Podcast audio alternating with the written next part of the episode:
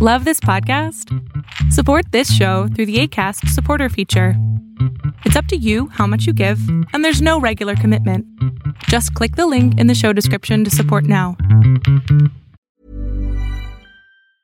Hey, I'm Ryan Reynolds. Recently, I asked Mint Mobile's legal team if big wireless companies are allowed to raise prices due to inflation. They said yes. And then when I asked if raising prices technically violates those onerous two-year contracts, they said, what the f*** are you talking about, you insane Hollywood ass f- So to recap, we're cutting the price of Mint Unlimited from $30 a month to just $15 a month. Give it a try at mintmobile.com/switch. $45 up front for 3 months plus taxes and fees. Promo rate for new customers for limited time. Unlimited more than 40 gigabytes per month. Slows full terms at mintmobile.com.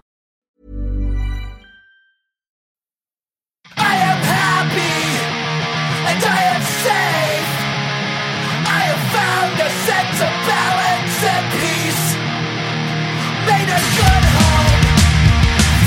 Children, contentment, it comes so easy.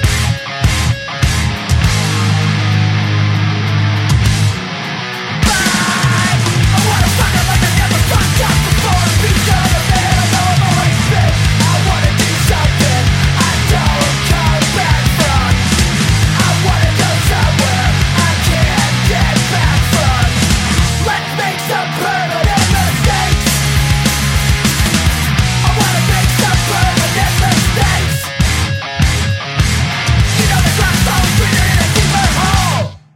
Hello, ladies and gentlemen, and welcome to episode 218 of Getting It Out podcast. That was Permanent Mistakes with Permanent Mistakes off of their debut EP, Permanent Mistakes. Actually, I don't know what it's called, but I imagine it's probably self-titled. It's coming out on A389 Records later this year and features current and ex-members of Pulling Teeth, Integrity, Exhumed, Noisem. What? Does any of that make sense? So far it doesn't. Let's keep going. State Drugs, Dead Mechanical. Okay, now we're getting somewhere. Alright, you get what my point is. It's fellas from a lot of different bands coming together to make a melodic hardcore punk band that you just heard. And I've heard a lot of it, and it's very cool. And I'm excited for the rest of the world to hear it too, but you gotta wait. You don't get that privilege. Only studious people like me. Studious? I don't think I meant the word studious, but I'm keeping it in there. Studious. I study music. That's right. That's what I do. I don't waste time. I don't procrastinate while I do other things. I don't drown out the rest of the world. That's not what I do. I'm studying music. Right. You are too. But you're going to do that with me here on this episode of Getting It Out podcast, as I've got a cool conversation with Chris Bavaria and Josh Howard of No Heads on this episode of Getting It Out podcast. So why waste time? Let's go. Let's do the short intro. Kick it! Make family out of friends, make friends out of enemies! Peace to my family, make friends till they bury all the places we've been! We're never sitting it out, we be getting it in! Where you getting it out? I said all the places we've been! We're never sitting it out, we'll be getting it in! Where you getting it out? Get it out! Hello, hello, hello. Okay, let's go. Let's do this. Let's do this episode. Let's talk about some stuff. Let's talk about punk music. I don't talk about punk music too often on the podcast, though I always mention it in my listening habits, and it's true. I do love punk music and always have.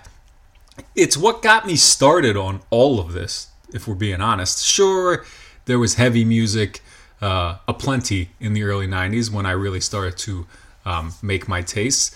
But the first CD that really got me into like underground stuff, which probably wouldn't be considered totally underground anymore, was a Punkorama CD, volume 2.1, that came with my pair of Simon Woodstock sneakers. There was bands like Pennywise, H2O, Descendants, Bad Religion, Rancid, you know, those types of bands. Bands we're all familiar with.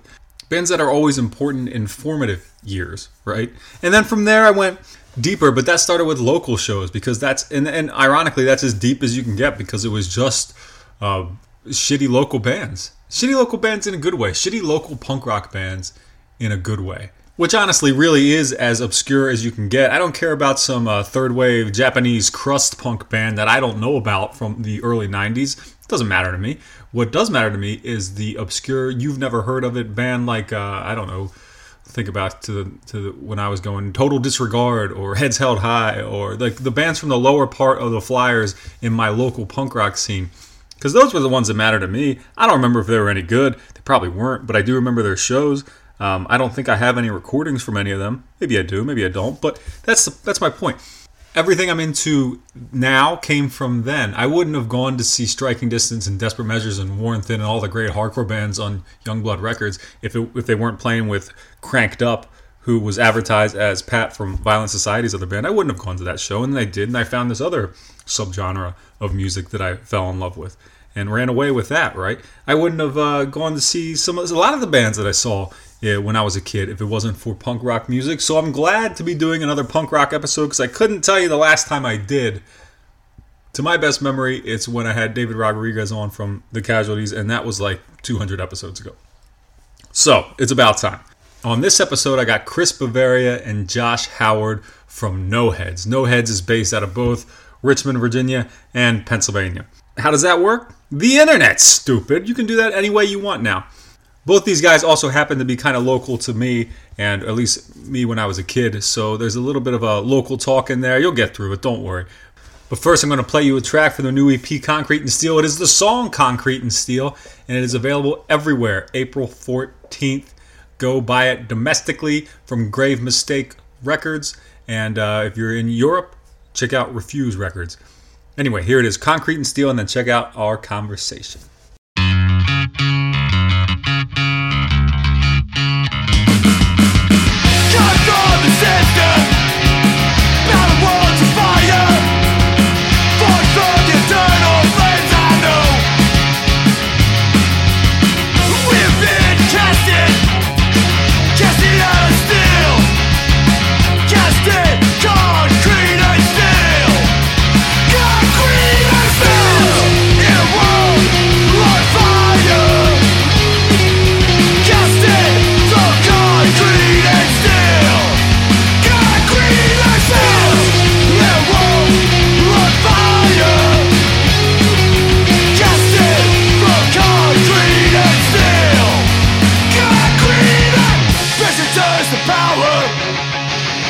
You can't lose, knowing the pressure's always on.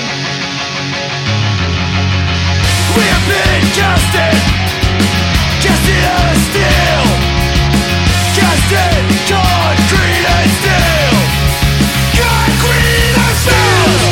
It won't light fire. Casted from concrete and steel, concrete and steel.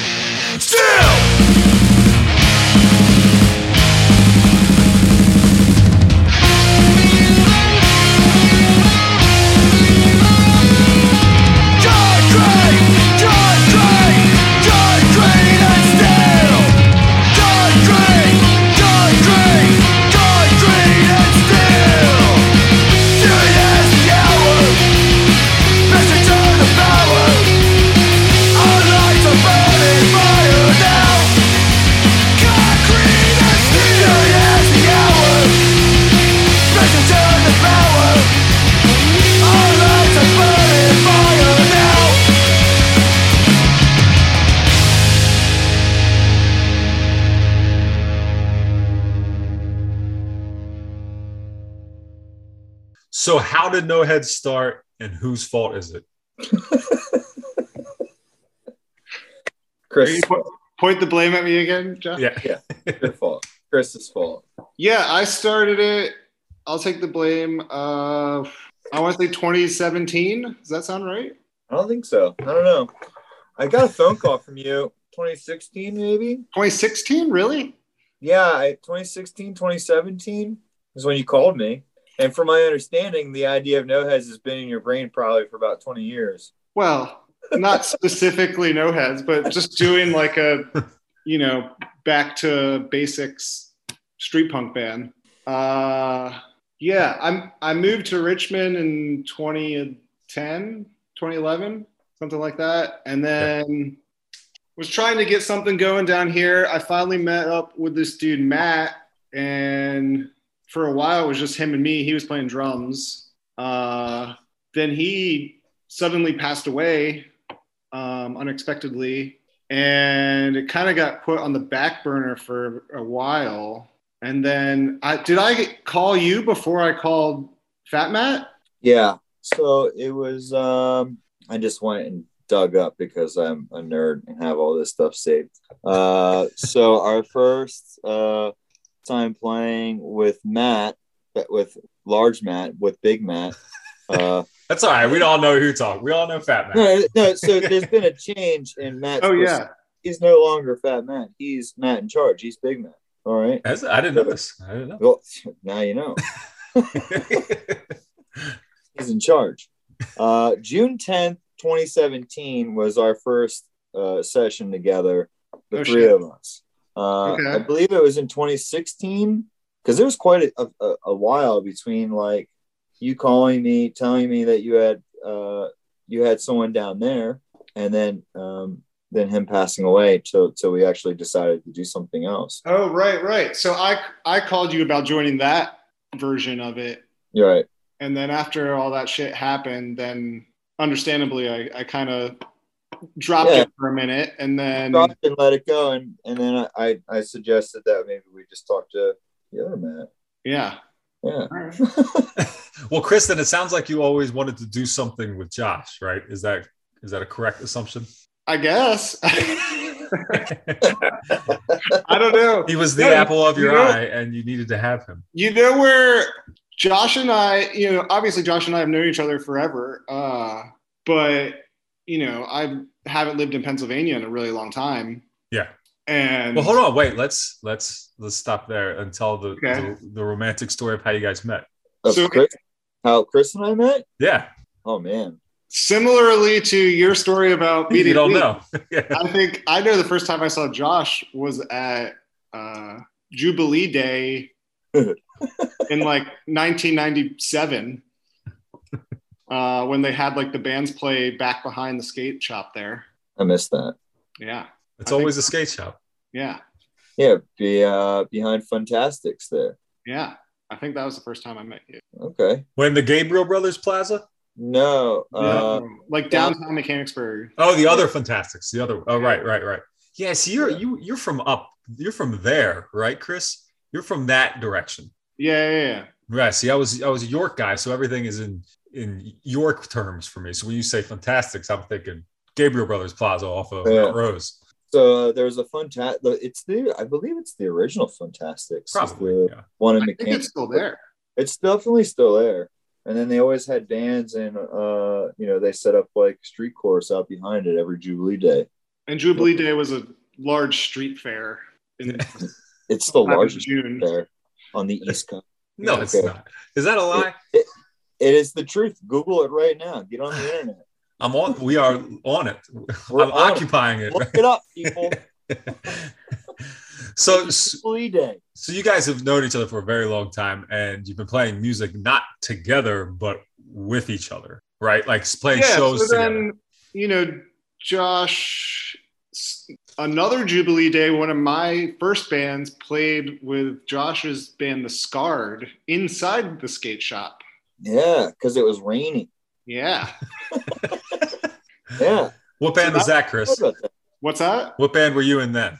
I was in a band called The Unwanted that you would never have heard. No, I don't remember that one. Yeah, I was like 3 shows, I think. We were very young people at that time. Yeah, I was like 14 or 15. So yeah, because I think I was in that band, The Scarred. They were all adults. They were all like of age. They were like 20. They were in their early 20s, and I was 15. They probably would have gotten in trouble if people would have known what I was saying. Age doesn't matter in punk. Dude. I had my first drinks with that band. That was a long night. Man, my stomach thinking about it. How old were you when you joined the virus? 18? I was 17 or 18. I tried out at 17. Damn. So maybe I was 18. I think I just turned 18. That was terrifying. Well, then, so you guys knew each other by then, I'm guessing? Yeah. Yeah. We knew each other from all the bands we were playing with locally, just never playing together between like the smaller bands we were in. And then MC and I's band D-Control played with, and Fat Matt for that instance, played with Iris like a million times. So. Yeah. And I was in a band with MC previous to. Oh yeah, true. Control. So that's kind of like how it all intertwines is we're all like this from the same area, and then we kind of just play with the same people, but just never played together. What was that pre-Decontrol virus band called with MC? With him and I, it was called TMI Generation. That's what I thought, and I brought that up because it was funny when I was in college. So I didn't go to college. Well, I went to college 2003, whatever. And there was a guy also up there from York, and that was like the coolest band to him, TMI Generation. And I was like, I know one of those guys. You know, yeah, it was. That's when MC got his name. That's like our claim to fame is that we named MC. Is that's it? That's all that band did. Nah, one guy I went to college with loved you, so you got to give yourself more credit than that. No, we did all right. But the D-Control. The virus show would be something that I was going to a lot. It felt like when I was a kid, and that's why I think it's very cool, specifically or particularly for me, to see you guys doing this band. I thought it was awesome when you came out with Pressure Cracks, right? That's the first album, Pressure Cracks. That was 2019. Yep. So you put in some time. If you're saying you really got this thing together 2017 and didn't release that album till 2019, what was the delay in getting that together, or would you even consider it a delay? I mean, the fact that we lived in two different states didn't help. Yeah. Right. The distance, the passing of a member that I had never met, it's like a strange thing for me. And I think that if I'm trying to remember, so 2017 is when the last virus record came out too. And that was full throttle at that moment. And I don't know. I'm always kind of feel like I'm way too busy and I kind of put my plate too full. But in 2017, 2018, the last virus record had come out and I was putting out some books. So it was like this other project that was just not, I don't want to say it wasn't priority. It just wasn't getting the attention that it deserved as soon as it should have. We also had a singer. Oh, yeah. There was a singer. I didn't know that. There was a singer who never recorded any vocals, and then we ended up having to sing, which we weren't planning on doing. Chris had a friend in Richmond that he wanted to sing, and I'm very much I think Chris and I are very much the same personality, where we really like control of everything in our lives.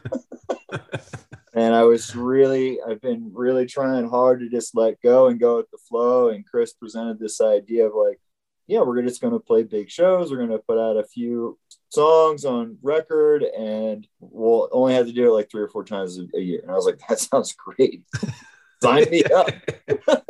And he had a singer in mind, and he never sang. I never heard him really sing in person. I never heard him. I think a part of that time was just to set up time for him to record vocals, and it just never happened. And then. He did do some vocals in the studio, and he did a song, maybe 2 songs. Yeah, I mean, he did some stuff, and we listened to it, and if he's listening, hey bud, I'm sorry to talk about it, but just wasn't cutting it.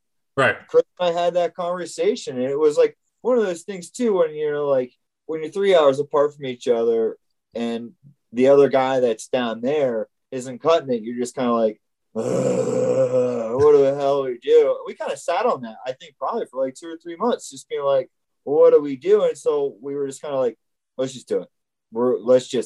You and I just sing. Fuck it. Like, who cares? Well, you guys were both comfortable singing, I'd imagine. I know Chris for sure, because of course, the Those Who Remain demo is one of my favorite demos. You think I'm kidding, all right? You think I'm kidding, but I could tell you every lyric from that demo. Every bad lyric. Yeah, I mean, who gives a shit? I didn't know it was bad at the time. I was younger than you, still am. But I was going to say, but around that time, Chris, are you still, is Mindset still doing shit? Is Praise still doing? You're in too many bands that I can't keep track of. It was done by then? Yeah, Mindset ended May 2016. Okay. So Praise was still a band, but if you know who Praise's drummer is, anyone knows that he's pretty busy. We don't do a whole lot because he's super busy. So this was kind of our, I don't want to say my main thing, but we were pretty invested in it. As far as taking the reins on vocals, I think both of us knew we could do it. We just didn't have it in our minds that we were going to do it. So it was just kind of a shock to be like, oh crap, we have to figure this out. Yeah, we weren't really prepared to do it. And I think that for me, I like when a band has just the singer personally. I like that a lot. I mean, don't get me wrong. There's plenty of bands I love that have guitar players, singers, bass players, singers. They're great. But, when this started, it was like UK 82. Like in my brain, I was like, I want a Waddy up there. I want someone who's out of control, who's got nothing holding them down, Well, now, so there was a decided on direction of No Heads before, like in your conversations as you were writing, we want the band to sound like this. Is that how this came about? I think Chris had a lot of that idea, and he had a decent amount of bones of songs ready to go. Because the phone call I got was, hey, I want to start a UK 82 band. I think that you're a good fit for this. Can you help me out? And I was like, yeah, that's right up my alley. I know how to do that. Yeah. I think I said, Exploited, Partisans, Blitz. Yeah. You in? Do you want to play in a band that you love all the bands up? And I was like, yeah, of course. Well, that first record, Pressure Cracks, you put that out. What was that out on? It's not, what's the label? It's not Grave Mistake, right? It's, 6 feet under. 6 feet under. That's what I'm thinking. What's his name? Mr. Sausage. Isn't that his label? Yeah. Fucking Daddy Disneyland. Which is a nice fit for No Heads. But hold on, I got too far ahead of myself. What is No Heads? Tell me about the name No Heads. Is the hyphen necessary? The hyphen is absolutely necessary. It's a multi-meaning name. If I can, Chris, it's a multi-meaning name. Go ahead, bud. What do you think it means? What do I think it means? Yeah, what is it? Mr. Crowley, what do you think it means? Oh, I don't know. I don't know. I have no idea. I mean, I could make guesses, but they'd all be wrong and ridiculous. So why don't you just tell me? Hold on one sec. Chris can't remember it. He wrote it down in his journal. Yeah. No, I took it. There's this famous book, Skinhead by Nick Knight. It's all photos of skinheads and diagrams of what skinheads are and skinhead fashion. Pretty nerdy shit. And like skinheads. Yeah. And there's this whole thing. It's how does skinheads' hair look? What kind of music do they listen to? But there's a part. It's a Skinhead for Dummies book. Chris was I'm going to start this band. It's from the UK too. I'm going to be a skinhead. I'm going to get this book quick. I like that the paragraph on hair is longer than it's just a paragraph. It's longer than a sentence. Yeah. Not a lot to talk about.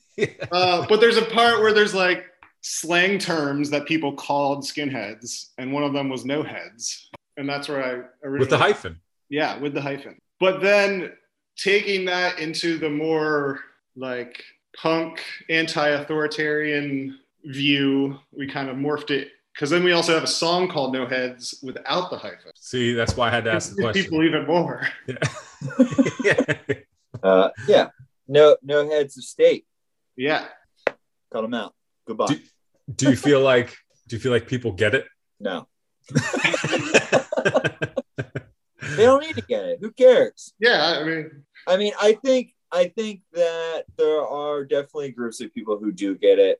We live in a time when the subculture has had so many books and documentaries that if you are really, really into it and you have the books and you're reading about it and you dive into knowing every nook and cranny of it, you hear a band called No Heads, you're like, oh, okay, yeah. No. Yeah.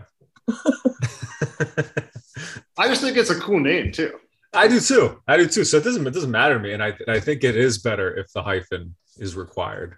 I like the hyphen. Yeah. Chris gets so upset whenever anyone makes a flyer or a poster with our name, and he's like, hyphen. Where's the hyphen? Demand more money when they do that. Any of you promoters out there are listening, get it right. Don't forget that hyphen. Do you feel like, I mean, both you guys kind of have a little bit of a built-in audience starting a band like this. Were you able to use that to your advantage and get it out to the people that you knew right away would like it? Like, No Heads starts without being who you guys are in other bands. Do you think you're able to get as much attention? I think that's a loaded question. It is. That's what I do. Josh is a street punk legend. He left. He left. He said, I'm not. Fuck this. I'll just say Josh is a street punk legend. That's all. That's all you need to know. I think that it helped, but I don't think that it was. I think that we try not to use it, as our only like. It's not like our other band name logos are above that name. So it's like, buy these records if you like, Right. I mean, just from being in bands for so long, though, I mean, we just have connections with people. It's not necessarily based on the clout of our previous bands, but we just know a lot of people. Right. But that's usually how it works. It's a lot of it is who you know once you get to a certain point. But I to you guys' credit, I don't see you saying ex-members of, current members of, any of that shit. I mean, some of the early promotion stuff for the records had like stuff saying about Paris Mindset members, and I personally liked it more of being like, here are these two bands from two different time periods of two parts of this subculture that don't really belong together. Right. I like that part of it.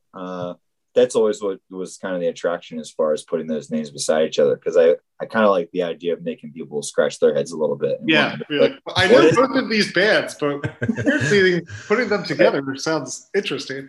That's a good point. And I think it wouldn't make sense to me if I didn't already know Chris and know his past, all the music before Mindset, or the bands of Ben and Noir, D-Control. I think if I didn't know you, I would think, what the hell are they doing together? But if anyone like actually listens to Mindset, though, I mean, on the cover of the one Mindset record, I'm wearing a fucking Veruker shirt. Right. So like, obviously I like this kind of shit. Yeah. Yeah. Well, you do. And you've been playing it for a long time. But this record or Pressure Cracks, I'm sorry, came out 2019, 6 Feet Under Records, like we mentioned. And were you guys able to do much on that? Was there any touring? Was there any, I don't know where you went or what you did, because that came out in a weird time where everything shut down within a year. So I don't know what No Heads got to experience then. We didn't really get to do a whole lot.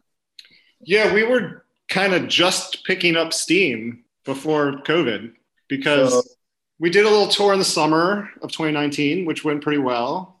To back it up real quick on you, Chris, just put it out there, I don't think we played our first show until we had like till 2019. Is that right? It was January 2019. Yeah, so like we hadn't played a live show until January 2019. So it was year one for the band actually playing shows and a record, and then we're all closed. Yeah. Yeah, I think we've only played like 12 shows? Yeah, maybe a dozen shows. We did like a few shows between Pennsylvania and like York and Harrisburg, and then Richmond shows. And then we did a short run to the Fuck You, We Roll Okay Fest. And then we did Florida. We played the We Are the Punks Festival in Florida. And that's it. Then got COVID and the world closed. Yeah. But now you're back, and I feel like this record, not only to me, but it seems like to other people, it seems like it's a surprise that Concrete and Steel is being released in what, like 2-3 days, a couple days here. Yes, it's being released this Thursday, April 14th. I don't know when this is going to come out, but I'll try to get it out before then. But why is it a surprise then? Because I didn't see anything about it. That's all. Because I didn't know. And I feel like you just made an Instagram post the other day saying, "Oh, like, by the way, we got this record coming out." But that's also that's the way I get my information these days, you know. So within the No Heads family here, we love to argue. We love to fight with each other, especially about how to release records and how to do these types of things. And the truth is we tried to hold out for the actual records to be in our hands.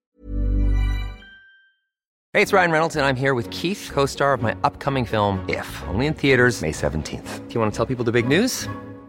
All right, I'll do it. Sign up now and you'll get unlimited for $15 a month and 6 months of Paramount Plus Essential Plan on us. MintMobile.com/switch. Upfront payment of $45 equivalent to $15 per month. Unlimited over 40 gigabytes per month. Face lower speeds. Videos at 480p. Active Mint customers by 5/31/24 get 6 months of Paramount Plus Essential Plan. Auto renews after 6 months. Offer ends May 31st, 2024. Separate Paramount Plus registration required. Terms and conditions apply if rated PG. I'm Sandra, and I'm just the professional your small business was looking for. But you didn't hire me because you didn't use LinkedIn Jobs. LinkedIn has professionals you can't find anywhere else, including those who aren't actively looking for a new job, but might be open to the perfect role, like me.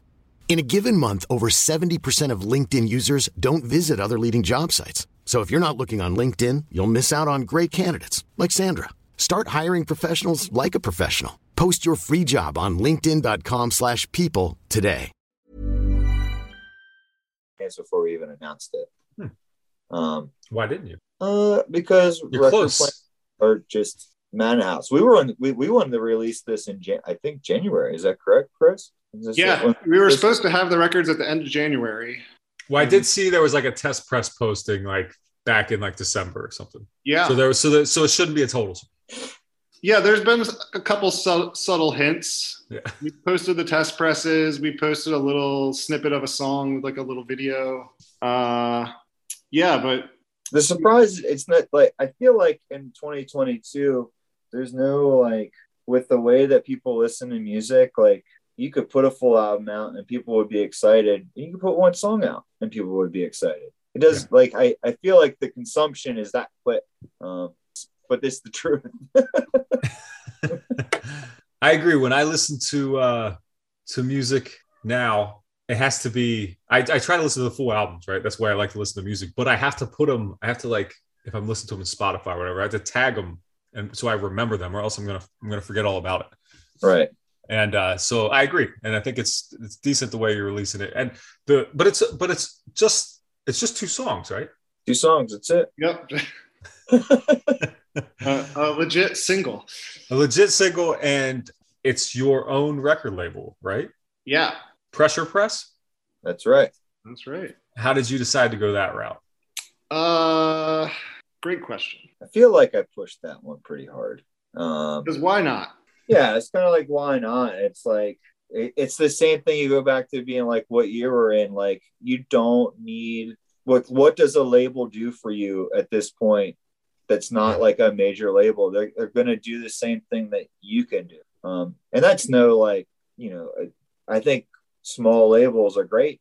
I think they do a lot of cool things, but it's also the same thing as like, I can put on Bandcamp too, you know, like I have that ability. I'm able to send the recordings to a pressing plant as well. I think, you know, what we don't get is, you know, you don't get like, those labels where people just buy the records because they have trust that made that connection and that trust with that label. So but I don't know how much of a thing that is these days as it was when we were growing up. No, I mean, I think it's not quite as much, but like, I feel like, I can't even think of the name of the label, but I know if I saw it, I would be like, oh, that one. Yeah, I'd totally say there's definitely labels that people buy based on, or people buy records based on like, just being. Like, I know that like if Beach Impediment puts a record out, that it's 90% likely that it's good. Like I trust that guy that he's going to put something good out. You know, like a label like that, and you know, even like in our when we we were younger, like if Charge Records put a record out, I was buying that fucking thing. Do you remember ending up with any particularly shitty records? Yeah, tons. I wasn't gonna say it. There's a lot of bad bands at that time. Well, I feel like this comes up a lot in a lot of these conversations I have, particularly with people like our age, is that's the way, you know, you used to buy a lot of music without hearing it. And it was on thanks lists and based off of the label and based off of, I don't know, word of mouth. And that's not necessarily the case anymore for, I guess, I assume that's not the case anymore for younger people, but because you don't have to, you simply just don't have to. You can check it all out before you buy it. You can just listen to it. You don't even have to buy it. That's true. That's true. I think young people use the, on Spotify, the recommended artist, other people are listening to. I think that's pretty, I mean, it's the same thing, just in a different format. I hope they do. I still do it. Yeah. That's a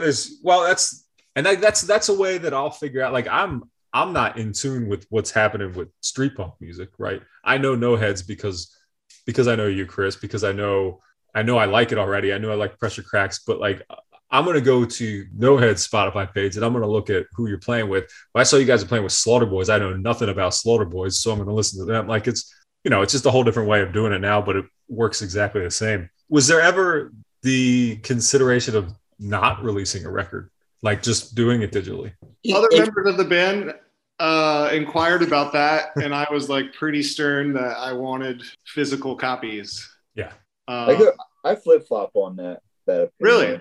Yeah, because it's the like I don't know. It's hard to like because the old man he's like, I need a goddamn record. I have to have it in my hand. But the other part is me like, I really just want people to hear it. At the end of the day, I just want people to hear it. So, like, if that means putting it out digitally to get it to people quicker, like, cool. Because it, you know, not to put anything out there, like, you know, we have we have probably a triple LP worth of material ready to go behind it, and it kind of breaks my heart a little bit to think that like we have to wait like another 12 months for a record plant because they're so backed up to put more music out. That kind of, it's a bummer.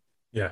It's also a bummer that you can't get it pressed. You know, it's like you're damned if you do, damned if you don't, you know, like it stinks that like you also, because of how fast the world turns music out, that like, if we don't put something out within 6 months, then we're like, we don't know that. People probably think that now, oh, they're still a band. They probably think like me, they're surprised. Right. Surprised. Oh, still a band, you play shows. Oh, we forgot that the world closed for 2 years and some people actually stayed inside. Well, for the last 2 years, I stayed inside, and because I found that I loved working from home, right? It was something I never had the opportunity to do before. And then once I did it, I was like, holy shit, this is insane.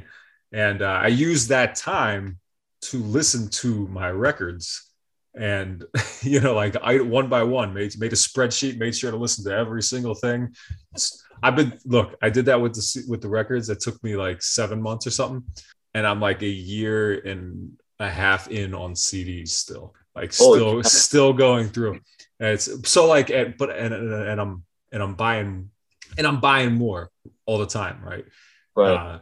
So I don't know, I guess I'm saying that to say, I don't know how much it matters to me if it doesn't come out on record, but if it does, I'm going to buy it. Right. Like I'm still going to listen to it either way, but sure, if it's stuff I like, I am going to buy it. And I don't know if that's the case for, I don't know who does the same thing, I guess. I mean, I think if the vinyl delays are going to be a continual thing, you know. How does it catch up? I mean, how do we ever catch up on that? Yeah. I mean, maybe we alter that plan for the next record, but I'm not trying to talk you into anything. I think this is just like how, you know, like sometimes you're forced to evolve, you know, not everyone wants to change, but like, if you want to survive, you got to adapt. Yeah. Is this the first time either of you have been in a band that's self-releasing a record? No. I think I've been on more self-released records than I have been on officially released records. So you can go into this with some confidence. You know what you're doing at least. I think so. I don't know. What do you think, Chris? I mean, I think we're in a really good position just because, again, going back to people we know and we have friends who are going to help distribute it, right, and get it out there, where it's not like us selling them from our Bandcamp or something. Yeah, I mean, Refuse is helping us again, and Grave Mistake is helping us. Like, that's, it's a big deal. It means a lot. Yeah, for the people that will be listening, Grave Mistake Records is doing the online for US, right? And like you just said, Refuse is doing Europe. Yep. Right. And that's where they'll be available starting the 14th. Correct. A Thursday, which, by the way, I don't know if you guys know, but it's supposed to be Fridays. Even though it used to be Tuesdays. What are you doing? You're breaking the rules. For release dates? Yeah. Fuck them. But why Thursday, though? What's the significance of April 14th? Is that Thursday? Is that Thursday? Everyone clicked up. Everybody is. I think we all. Yeah, it's the 14th. Yeah. Is it I asked Alex, and that's what he said. So I don't know. 14th just feels good. Good. Well, you got. Go ahead. I was just gonna say we're starting a little like weekend-ish tour with Slaughter Boys, like you mentioned, and that's like 2 weeks before it starts. So that's why I wanted to have it out just so people could hear the songs before the tour, before the shows. Yeah, and that's where I was heading next. The short one was Slaughter Boys. It's just four dates, I think. And is this the first shows for No Heads since the pandemic? I know you were supposed to have one in Harrisburg, and it didn't happen. Yeah, this would be our first like legitimate show since February 2020. Yeah, February 2020 was the last time we played a show. You guys mentioned a couple times that you live pretty far apart. I don't know where Matt lives at this point. How many? Wait a second. I think how many members are in the band at this point? So me and Dave, the other guitar player, live in Richmond. There's another one. Yeah, that's it. Yeah, and then Matt and Josh live in Central PA. I didn't know where Matt was at these days. I know he was in Baltimore for a little bit, so I didn't know where he ended up now. So I want to touch on Dave, our other guitar player, for a minute. Okay, please do. So this would be our first release with Dave on the recording, which is pretty exciting. I actually meant to bring it up in conversation the other day with him. So it's kind of cool that that is happening. And Pressure Cracks was just Chris, Matt, and I in the studio doing everything, kind of like writing lyrics in the studio and like finishing it up. So that's cool. We had talked about a second guitar player briefly as a band before Dave joined the band, and we were going to play our first show, and Chris was like, hey, my friend Russian Dave is going to come and play lead guitar. I'm like, okay, cool. And he just like showed up with him that day. And like never met this guy before. He called him Russian Dave. He shows up with this chip tooth and like an Adidas tracksuit, and I was like, "Oh, this guy's Russian." I say, was he at least Russian? He sounds Russian. Sounds Russian. He looks Russian. We play the set. Never practiced before. I was like, "Hey, nice to meet you." Play. He rips. He's great. I bet it was 3 months that I didn't realize that Dave wasn't Russian. Just a dude from New England. Why is he called Russian Dave? He loves Russia. Yeah, fair enough. So yeah, I just wanted to share that little story of sometimes this, how this band functions. Hey, we're gonna do this. Oh, hey. See, yeah, that's what I mean. So you guys are even surprising yourselves sometimes. Yeah, once in a while. You've got a low bar for surprises. That's why you don't think you're surprising anybody. Well, the two songs on this EP sound, I think, a bit different from most of Pressure Cracks. A lot more melodic. I know that stuff's all in Pressure Cracks too, right? But do you agree with me? Am I wrong? No, you're right. Yeah, you're on point. I think after we did that, it was fun and we knew how to do it. You know, like we love that stuff, so it was. I don't know. It kind of came naturally, and I don't remember how the conversation came up. Because you're like, when you're doing UK 82 kind of stuff, like a lot of music talk is like, you know, Partisans, Exploited, you know, like you're talking about all these bands. And then someone was like, oh, I love the Clash. And I was like, wait a second, I love the Clash too. and it was like, oh, hey. And then it's another dude was like, Clash is one of my favorite bands. And then all of a sudden, all four was like, yo, the fucking Clash are the greatest band on the planet. why don't we play more like the Clash? Fuck this, let's go. No glass ceiling, no ceilings, let's push it. And it wasn't it wasn't fuck street punk, fuck UK 82. It was, we can do this, let's take it to another level, let's push ourselves. Why stay in the box if we can play out of it? Yeah. I hope I answer that. Okay, Chris. Yeah, for sure. I think sometimes that's to our detriment because we overthink stuff and spend too much time on stuff when we could just be like, yo, this is good, let's put this song out. But yeah, I think once Dave joined the band too, he's a way more talented musician than all three of us put together. Yeah, the stupid great musician. And Dave helped this band tremendously. Everyone has their great what they bring to the table. And I think I don't mean to interrupt you, Chris. No, okay. I think what makes No Heads right so well is that Chris brings a lot of the meat of a song. He brings here's this riff, here's this idea, and so he's got that. He's got a little bit of melody, he's got a riff, and he'll bring us to the table. And I'll come in. I like a lot of the arrangements and a lot of let's find this hook. And Dave really can find Dave finishes out what Chris and I can't verbally say. He's always got that and then let's do this. Oh, that's right. And he pushes Matt a lot too. Whereas on that Pressure Cracks record, I just kept yelling, play like the Ramones. And Dave was hey, let's do it. Give me a beat that I can groove to, and he'll stand there. Him and Matt will go at it I've watched them go at it for quite some time. You're okay, they're going to get it. They're going to get somewhere, but this is a cool beat. So it's a nice refreshing circle when you step back from it. Is these two songs on Concrete and Steel an indication of what's to come for the rest of No Heads? I would say so. I think that everything, for me, when I go back and I listen to a lot of that UK 82 stuff, if you listen to a lot of those bands, a lot of them progress, some for best, some for the worst. Right.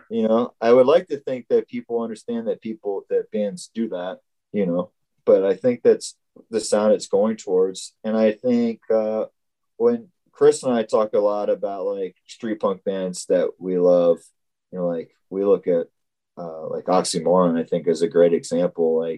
That band pushed boundaries for that genre, so I kind of for me, that's why I look at the bands like that. Oh yeah. Yeah. It doesn't have to be simple. Can be a little off cuff. Well, where do you feel you can take No Heads in the foreseeable future, within the limitations of whatever punk rock has? Just in general, or musically, or everywhere. In general, musically, geographically, I don't care. Whichever way you want to take it. I think that we could take it anywhere. Yeah, I think it's an honest answer. I think that anybody with any punk band can take it wherever they want, as long as they're willing to put in the work, because there's such a community that as long as you treat it right and you treat punk and music and the movement itself the way that it's treated you when you found it, that it will treat you well back. So if you want to travel the world and be in a band, can do that. You might not be the most comfortable living, but you could. So you two are both proof of doing that, right? I guess. Yeah. You've both done it, right? Haven't you? Yeah, but I think that it's more than just being in a band. I feel a lot of times people forget that punk is more than just music. It's the ideals behind it. I think that Chris and I are definitely living proof of that. We're going to do what we want by our own rules, and sometimes that means it's not always the easy path, but we're going to do it because it's the way that we want to do it. Yeah, I'm putting out our own record, right? Yeah, 40-year-old men putting out their own record like they're teenagers. Who cares? Hey, it's more responsible now than ever. Yeah, it just you make it for what it is. Do you guys find, I like to ask this question to people that have been playing music for a long time, and I think the answer is usually the same. Do you guys find it more enjoyable now being in a band than when you were younger? Like, are you able to enjoy it now more, I guess is the question. Oh man, I mean, I've always enjoyed it. And going back to our earlier conversation and your last question, you know, my big thing, and I know I can speak for Josh on this too, like, we just want to play shows, man. Not playing a show for over 2 years is like, awful. I've never done this in 20 plus years, you know. It's crazy. Yeah. It's terrible. So I'm super excited to just hang out with my friends and play music. I mean, I think that your question is, you know, to make sure I'm understanding your question, is it more enjoyable now than I was when I was younger? Is that what you're asking? I'm asking if you enjoy it more now, if you appreciate it more now than when you were younger. I definitely appreciate it more because, you know, you don't know when you're 18 years old, you don't know what you're doing. Yeah. Luckily for me, I was able to play a show in February, and it was the first time that I had gotten like really nervous before playing a show in a very long time, setting up and putting all my gear, getting all my gear situated. And I got my bass on, I'm tuning it, and I sit it down because I got to go off stage before we go on. And right before I go off to go off stage, I turn around and I was like, oh, there's people here. Like it's not just, we're not just at practice anymore. Like there's actually a crowd. And I got to the side of the stage and I was like having a small panic attack. Pretty awful. Whoa. But it was, you know, once it got up there, it was like, this is awesome. And halfway through the set, I try anytime playing a show, trying to be like, this is fucking cool. I'm fucking up here. I'm doing a show. I'm playing for fucking people. People enjoy this. Lucky me. You know, perspective, you know, I could do anything. I'm lucky to be even alive. So yeah, I guess I do enjoy it more. Yeah. That's where I was going. I don't like the other stuff. Well, forget the jaded stuff. Just the more I hate riding in the van for hours. That just sucks. Being away from my dog, my wife, my kid, you know, that's the shit that gets harder. Well, speaking of that, you guys are about to do just that, right? A couple weeks you're going on tour with Slaughter Boys. Mostly it's just Northeast, right? That's right. Philadelphia, yeah. Boston, maybe New York, whatever. I don't know. It's the 27th in DC. Okay. At the Pie Shop. It's the 28th at the Fire in Philadelphia. The 29th at Auto Shrunken Head in New York City. And the 30th at the Haverhill Amvets Motorcycle Chopper Show. Did you do that off your head or are you reading there? Because either way, I do that off my head. Very, very well done. And the record comes out April 14th. Pressure! Pressure! Pressure! Pressure! Pressure! Pressure! Pressure! Pressure!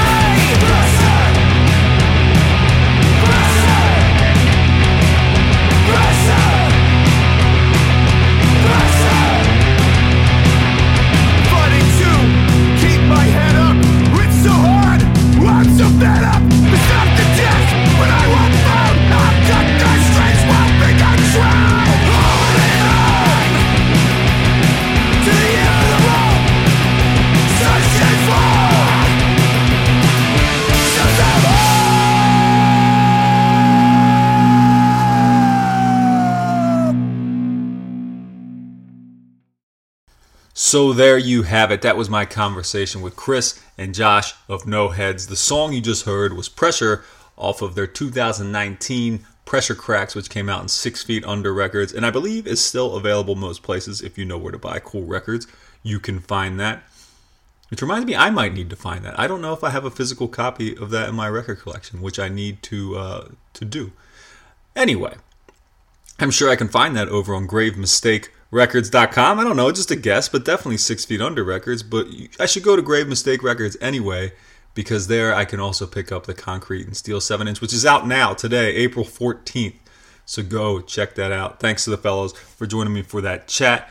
I greatly appreciate it, and I certainly enjoy the new tunes. So that's about it for this one. Before I go, I want to once again encourage anybody who listens to this show to send in your music and make sure I play it on the podcast. I usually will do that on almost every circumstance. There are very few exceptions, and usually it's not because I don't want to. It's because I don't know how to. I don't know how to fit it in. I don't know. It's really long sometimes. It's quiet. That's been the case lately.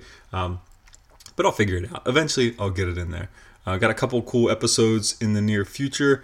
I hope you'll stick around for that. If this, for some reason, is your first time listening to Getting It Out podcast, thank you for joining me. I hope you'll stick around and listen to more episodes. Go download all of the old ones, all of them. And you don't have to listen to them. Just do the download so it makes the numbers go up. And that's good with me. All right, so again, that's it for this one. I end you with the song from Prayer Group. They're a noise rock band out of Richmond, Virginia. The song is called Spent, and it's off of their recently released LP, Michael Dose, that came out on Reptilian Records. Hands down the best noise rock label there is. Check it out. Thank you for listening. Bye-bye.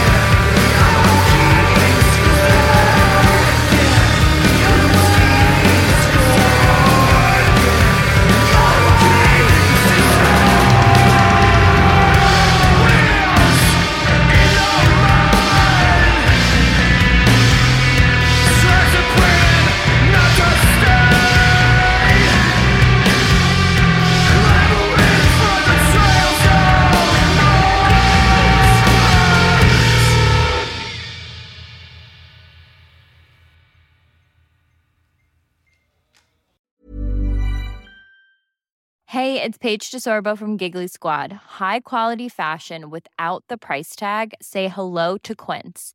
I'm snagging high-end essentials like cozy cashmere sweaters, sleek leather jackets, fine jewelry, and so much more. With Quince being 50 to 80% less than similar brands. And they partner with factories that prioritize safe, ethical, and responsible manufacturing. I love that. Luxury quality within reach. Go to quince.com/style to get free shipping and 365-day returns on your next order. Quince.com/style.